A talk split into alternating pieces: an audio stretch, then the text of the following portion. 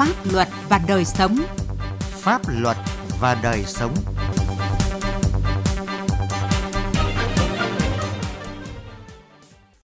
Kính chào quý vị và các bạn. Chương trình Pháp luật và đời sống hôm nay có những nội dung sau. Vai trò trách nhiệm của người đứng đầu trong phòng chống tham nhũng, đề xuất tịch thu tăng vật phương tiện vi phạm hành chính đối với người mua dâm hiểu sao cho đúng. Tảo hôn ở vùng cao Bắc Cạn. Luật đồng hành.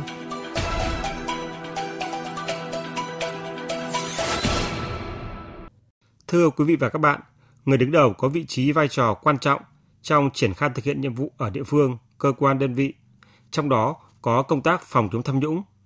Thực tiễn cho thấy, ở đâu người lãnh đạo gương mẫu đi đầu, kiên quyết đấu tranh phòng chống tham nhũng, thì ở đó tham nhũng ít xảy ra và ngược lại, ở đâu khi nào người đứng đầu có biểu hiện buông lỏng, không muốn, không dám chống tham nhũng, nói không đi đôi với làm, thì ở đó tham nhũng diễn ra nghiêm trọng, phức tạp. Về nội dung này, phóng viên Đài tiếng nói Việt Nam có bài đề cập.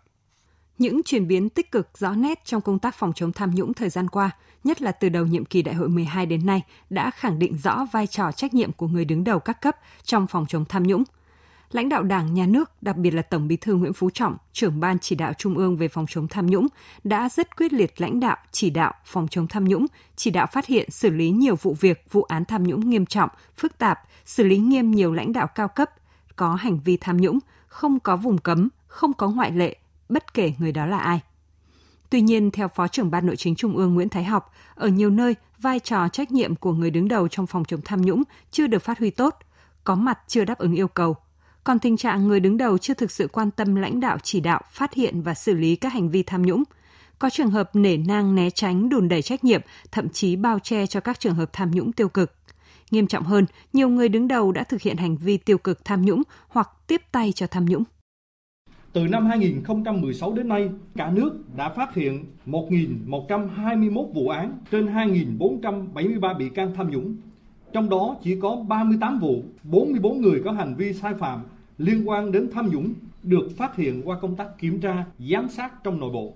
Việc xử lý trách nhiệm của người đứng đầu để xảy ra tham nhũng trong nội bộ cơ quan, tổ chức đơn vị cũng chưa tương xứng với số vụ việc vụ án tham nhũng đã được phát hiện xử lý. Trong 5 năm qua, cả nước chỉ có 140 người đứng đầu bị đề nghị xử lý trách nhiệm, trong đó xử lý hình sự 8 người, xử lý kỷ luật 82 người. Một trong những nguyên nhân của tham nhũng là người đứng đầu một số cơ quan tổ chức đơn vị chưa đề cao trách nhiệm nêu gương, chưa gương mẫu thực hiện trách nhiệm của mình trong thực thi công vụ, chưa thực hiện đúng và đầy đủ việc tiếp công dân theo quy định. Công tác quản lý giáo dục cán bộ, công chức, viên chức thuộc thẩm quyền chưa được thường xuyên chặt chẽ. Công tác thanh tra kiểm tra công vụ chưa được chú trọng, chưa chủ động kịp thời phát hiện, xử lý nghiêm vi phạm, thậm chí có nơi còn bao che dung túng cho hành vi sai trái của nhân viên. Việc tổ chức đối thoại tiếp công dân chưa thực chất còn hình thức. Phó Chủ tịch Ủy ban Trung ương Mặt trận Tổ quốc Việt Nam Ngô Sách Thực cho biết, qua việc xử lý vi phạm của cán bộ đảng viên, nhất là người có chức vụ, người đứng đầu, cho thấy đều có lỗi vi phạm nguyên tắc tập trung dân chủ, thiếu tinh thần trách nhiệm hoặc cố ý làm trái. Chúng ta phát huy chế độ thủ trưởng, nhưng mà chế độ thủ trưởng không phải là cứ thêm quyết thì rõ ràng nó phải phải có quy chế làm việc. Thủ trưởng vẫn phải có cơ chế tham mưu và cái này nó phân định trách nhiệm thủ trưởng, nhưng mà trách nhiệm của cái cơ quan tham mưu nó cũng là quan trọng. Cái chấp hành luật pháp ấy Tôi nói ví dụ như bây giờ là người ta bảo đấu thầu nhưng mình lại chỉ định thầu thì rõ ràng là không chấp hành luật pháp thì cái đấy nó sẽ dẫn đến cái hậu quả rất là nghiêm trọng. Luật phòng chống tham nhũng 2018 quy định người đứng đầu cơ quan, tổ chức, đơn vị phải chịu trách nhiệm trực tiếp khi để xảy ra tham nhũng của người do mình trực tiếp quản lý giao nhiệm vụ. Điều này dẫn đến tâm lý lo ngại, sợ chịu trách nhiệm, đồng thời sợ ảnh hưởng thành tích chung khi để xảy ra tham nhũng tại cơ quan đơn vị do mình đứng đầu. Để khắc phục hạn chế này, Phó Bí thư Thường trực tỉnh ủy Quảng Bình Trần Hải Châu cho rằng cần nâng cao nhận thức của người đứng đầu đối với công tác kiểm tra, tự kiểm tra tại cơ quan đơn vị địa phương mình quản lý. Thực hiện tốt chế độ nêu gương, hoàn thiện và thực nghiêm các quy định về trách nhiệm nêu gương của cán bộ đảng viên, nhất là người đứng đầu. Và người đứng đầu phải nêu cao trách nhiệm, gương mẫu và quyết liệt đi đầu trong công tác phòng chống tham nhũng, chủ động thực hiện các biện pháp phòng ngừa, phát hiện và xử lý nghiêm minh các vụ tham nhũng, nghiêm cấm các hành vi bao che dung túng cản trở phòng chống tham nhũng người đứng đầu phải trực tiếp tiếp dân và tiếp nhận các đơn thư khiếu nại tố cáo và xem đây một kênh thông tin rất quan trọng để chúng ta nắm được và có các biện pháp để xử lý. Để công cuộc phòng chống tham nhũng đạt hiệu quả, cùng với việc chỉnh đốn bộ máy và cơ chế cần phải sửa đổi tư duy. Cùng với đó là đổi mới việc thực thi cơ chế kiểm soát quyền lực để kiểm soát bộ máy của hệ thống chính trị từ đảng tới mỗi thành viên, kiểm soát theo hướng không sót, không lọt một ai. Đây chính là cái gốc động lực để đổi mới thể chế. Và người đứng đầu ở tất cả các cấp trong hệ thống chính trị phải thật sự nêu gương và có trách nhiệm trong phòng chống tham nhũng.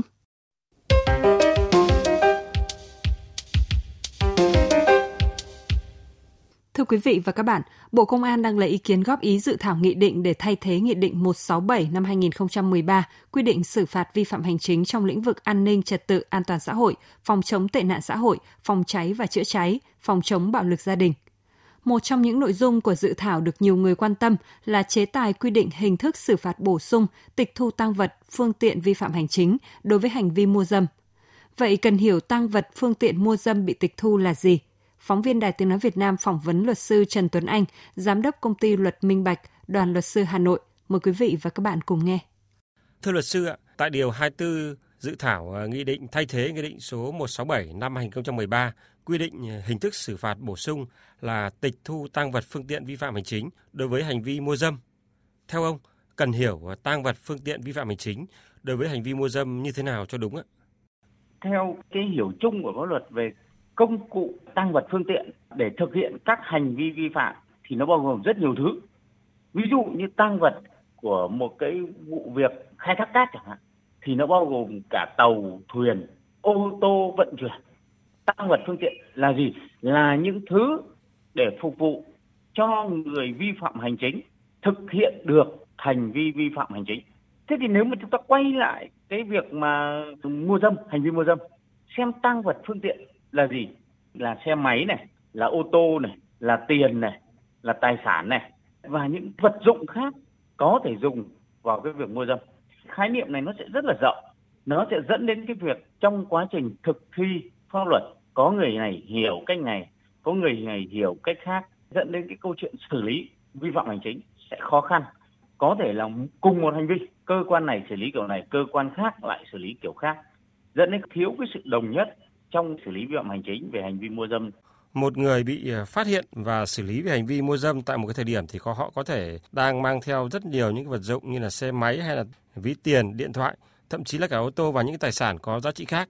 Nếu mà tịch thu toàn bộ những cái vật dụng mà họ mang theo liệu có thỏa đáng không ạ?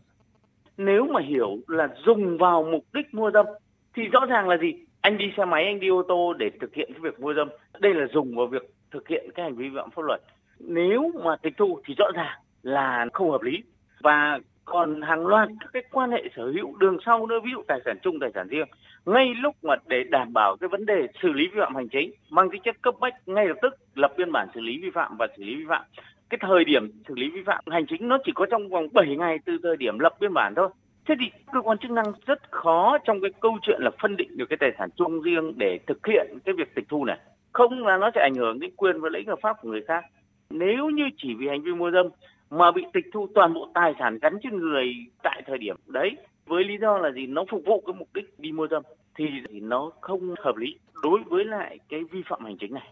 Việc ờ, tịch thu phương tiện còn ờ, liên quan đến quyền sở hữu, quyền định đoạt tài sản của chủ sở hữu.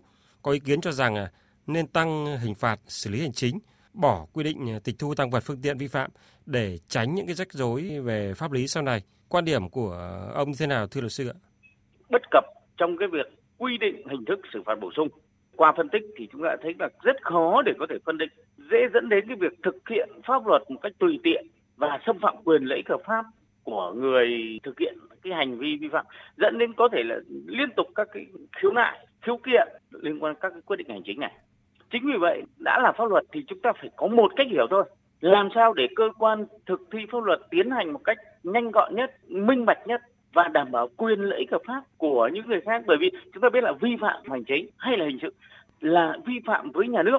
Những người thực thi công vụ không có quyền hay là nghĩa vụ phải suy diễn vi phạm pháp luật này. Thế thì thay vì quy định như vậy chúng ta có những cái cách có thể giải quyết triệt để hơn vấn đề. Và dễ hơn đấy là nếu chúng ta còn coi hành vi mua dâm là hành vi bất hợp pháp thì chúng ta sẽ tăng mức xử phạt lên để mang tính chất răn đe cũng như giáo dục chung đối với xã hội. À, xin cảm ơn luật sư ạ.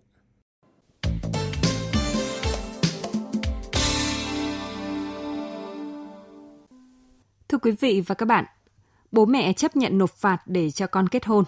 Sẵn sàng ăn lá ngón tự tử, bỏ nhà đi nếu bị ngăn cản không cho kết hôn.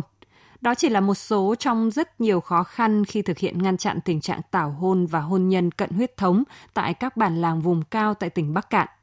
Trong những năm qua, với sự vào cuộc tích cực của các cấp các ngành, số vụ việc tuy có giảm nhưng vẫn còn ở mức khá cao và đây vẫn là một vấn đề không dễ giải quyết trong một sớm một chiều tại địa phương này. Công luận phóng viên Đài Tiếng Nói Việt Nam thường trú khu vực Đông Bắc ghi nhận thực tế này qua bài viết sau. Cổ Linh là xã khó khăn nhất của huyện vùng cao Bắc Nậm, người Mông chiếm đến gần 70% dân số. Đây là nơi có tình trạng tảo hôn phức tạp nhất tại tỉnh Bắc Cạn. Dù đã giảm nhiều lần so với các năm trước, nhưng chỉ tính từ năm 2018 đến nay, xã Cổ Linh có tới hơn 20 trường hợp tảo hôn. Người trẻ nhất mới chỉ 14 tuổi, có trường hợp là cả vợ, chồng cùng chưa đủ tuổi. Nguyên nhân vẫn đến từ tập tục của người dân muốn có người về giúp làm việc nhà nên cho phép con cái kết hôn sớm. Một số phụ huynh tuy không muốn con tảo hôn nhưng lại không có biện pháp khuyên răn kịp thời, đến khi chuyện đã lỡ đành chấp nhận. Anh Vi Văn Khánh, cán bộ tư pháp xã Cổ Linh cho biết. Mình vào cuộc căng thẳng quá thì cháu thì lại tự tử bằng cái lá ngón. Có trường hợp kịp thời phát hiện ra thì cấp cứu được. Các cháu qua phương tiện thông tin đại chúng tìm hiểu với nhau, tự nguyện đi với nhau, bố mẹ cũng không biết. Từ năm 2016 đến nay, chỉ riêng tại các bản làng vùng cao thuộc các huyện như Nari, Chợ Đồn, Bắc Nậm, Ngân Sơn đã có hơn 700 vụ tảo hôn và hơn 10 trường hợp hôn nhân cận huyết thống. Chiếm khá lớn là các em nữ dân tộc Mông, Giao chỉ ở độ tuổi 13 đến 16. Nhiều em là học sinh còn ngồi trên ghế nhà trường. Ông Hoàng Văn Danh, Chủ tịch Ủy ban nhân dân xã Cổ Linh cho biết, vài năm trước đã có trường hợp sau kỳ nghỉ Tết, tới 5 cháu học sinh cấp 2 của xã bỏ học lập gia đình. Thậm chí có trường hợp cưới xong vẫn tiếp tục học hết cấp 2 các vụ tảo hôn thì cũng chiếm 60-70% là, là học sinh đang học ở trên ghế nhà trường. Thế bây giờ chỉ có công tác vận động tuyên truyền thôi. Thực sự là bây giờ một số gia đình không thể quản lý được hết được. Cơ bản là giáo dục của bố mẹ và giáo dục của nhà trường và tất cả các hệ thống cũng phải cùng vào cuộc. Từ 2015 đến nay, Ban dân tộc tỉnh Bắc Cạn đã chủ trì phối hợp với các đơn vị thực hiện đề án giảm thiểu tình trạng tảo hôn và hôn nhân cận huyết thống trong các vùng dân tộc thiểu số, với 11 mô hình điểm tại các địa phương tập trung chủ yếu là đồng bào Mông, Giao. Các mô hình có sự vào cuộc đồng bộ của nhiều sở, ngành, tổ chức đoàn thể và chính quyền địa phương. Nội dung chính là tổ chức các hoạt động truyền thông, vận động, tuyên truyền, phát tờ rơi, trình chiếu phim bằng tiếng Mông, Giao, tư vấn can thiệp về pháp luật. Đặc biệt, tỉnh đoàn Bắc Cạn còn triển khai qua các hình thức sân khấu hóa tại trường học, các thôn bản và tổ chức các cuộc thi tìm hiểu hôn nhân cho học sinh. Chị Ma Thị Mận, Phó Bí thư tỉnh đoàn Bắc Cạn cho biết, những năm qua, việc tham gia tuyên truyền phòng chống tảo hôn và hôn nhân cận huyết thống được xem là một nhiệm vụ trọng tâm trong công tác đoàn và thanh thiếu nhi trên địa bàn. Chúng tôi cũng áp dụng nhiều hơn hình thức sân khấu hóa, khéo léo biên tập lại các nội dung thuộc về quy định của pháp luật để lồng ghép vào các tiểu phẩm tuyên truyền, từ đó làm cho người nghe dễ hiểu, dễ tiếp thu và đặc biệt là một số cơ sở đã thực hiện được hình thức tuyên truyền bằng tiếng Mông hay là tiếng Giao. Ở trước hết là chúng tôi đang tập trung vào chính các em thanh thiếu nhi lứa tuổi rất là dễ trở thành nạn nhân của tảo hôn. Ngoài ra thì phụ huynh học sinh cũng là đối tượng rất là cần được cung cấp kiến thức, hiểu biết đầy đủ về pháp luật vì là thực tế cho thấy là rất nhiều trường hợp có nguyên nhân từ sự ép buộc từ phía gia đình. Nếu như năm 2016, Bắc Cạn có khoảng 200 trường hợp tảo hôn, thì năm 2020 đã giảm khoảng 50%. Tuy vậy, số vụ vẫn là tương đối lớn và phức tạp. Theo bà Triệu Thị Thu Phương, trưởng ban dân tộc tỉnh Bắc Cạn, tảo hôn và hôn nhân cận huyết thống để xóa bỏ trong một sớm, một chiều là điều không hề đơn giản. Khi tập tục này đã ăn sâu vào ý thức đồng bào từ nhiều đời nay cái truyền thống của họ từ ngày xưa như thế rồi. Họ không muốn lấy chồng, lấy vợ là dân tộc khác, bởi vì họ cũng cho rằng là lấy chồng, lấy vợ dân tộc khác, cái của cải rất là khó chia. Cứ lấy trong dòng họ với nhau, lấy con anh, con em lấy nhau.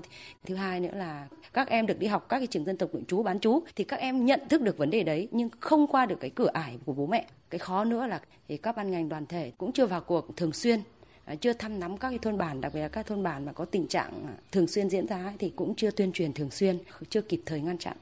Bắc Cạn xác định rõ, bên cạnh đẩy mạnh tuyên truyền, phong phú các hình thức vận động nâng cao nhận thức của người dân, thì sự vào cuộc quyết liệt, đồng bộ của các cấp, các ngành, chính quyền địa phương cũng là rất cần thiết. Sự vào cuộc tích cực của cả hệ thống chính trị, đoàn thể từ tỉnh đến tận các bản làng sẽ là yếu tố then chốt để ngăn chặn và xóa bỏ nạn tảo hôn, hôn nhân cận huyết thống nơi đây. Chương trình Pháp luật và đời sống hôm nay xin dừng tại đây. Chương trình do biên tập viên Quang Chính thực hiện. Xin chào và hẹn gặp lại quý vị và các bạn trong các chương trình sau.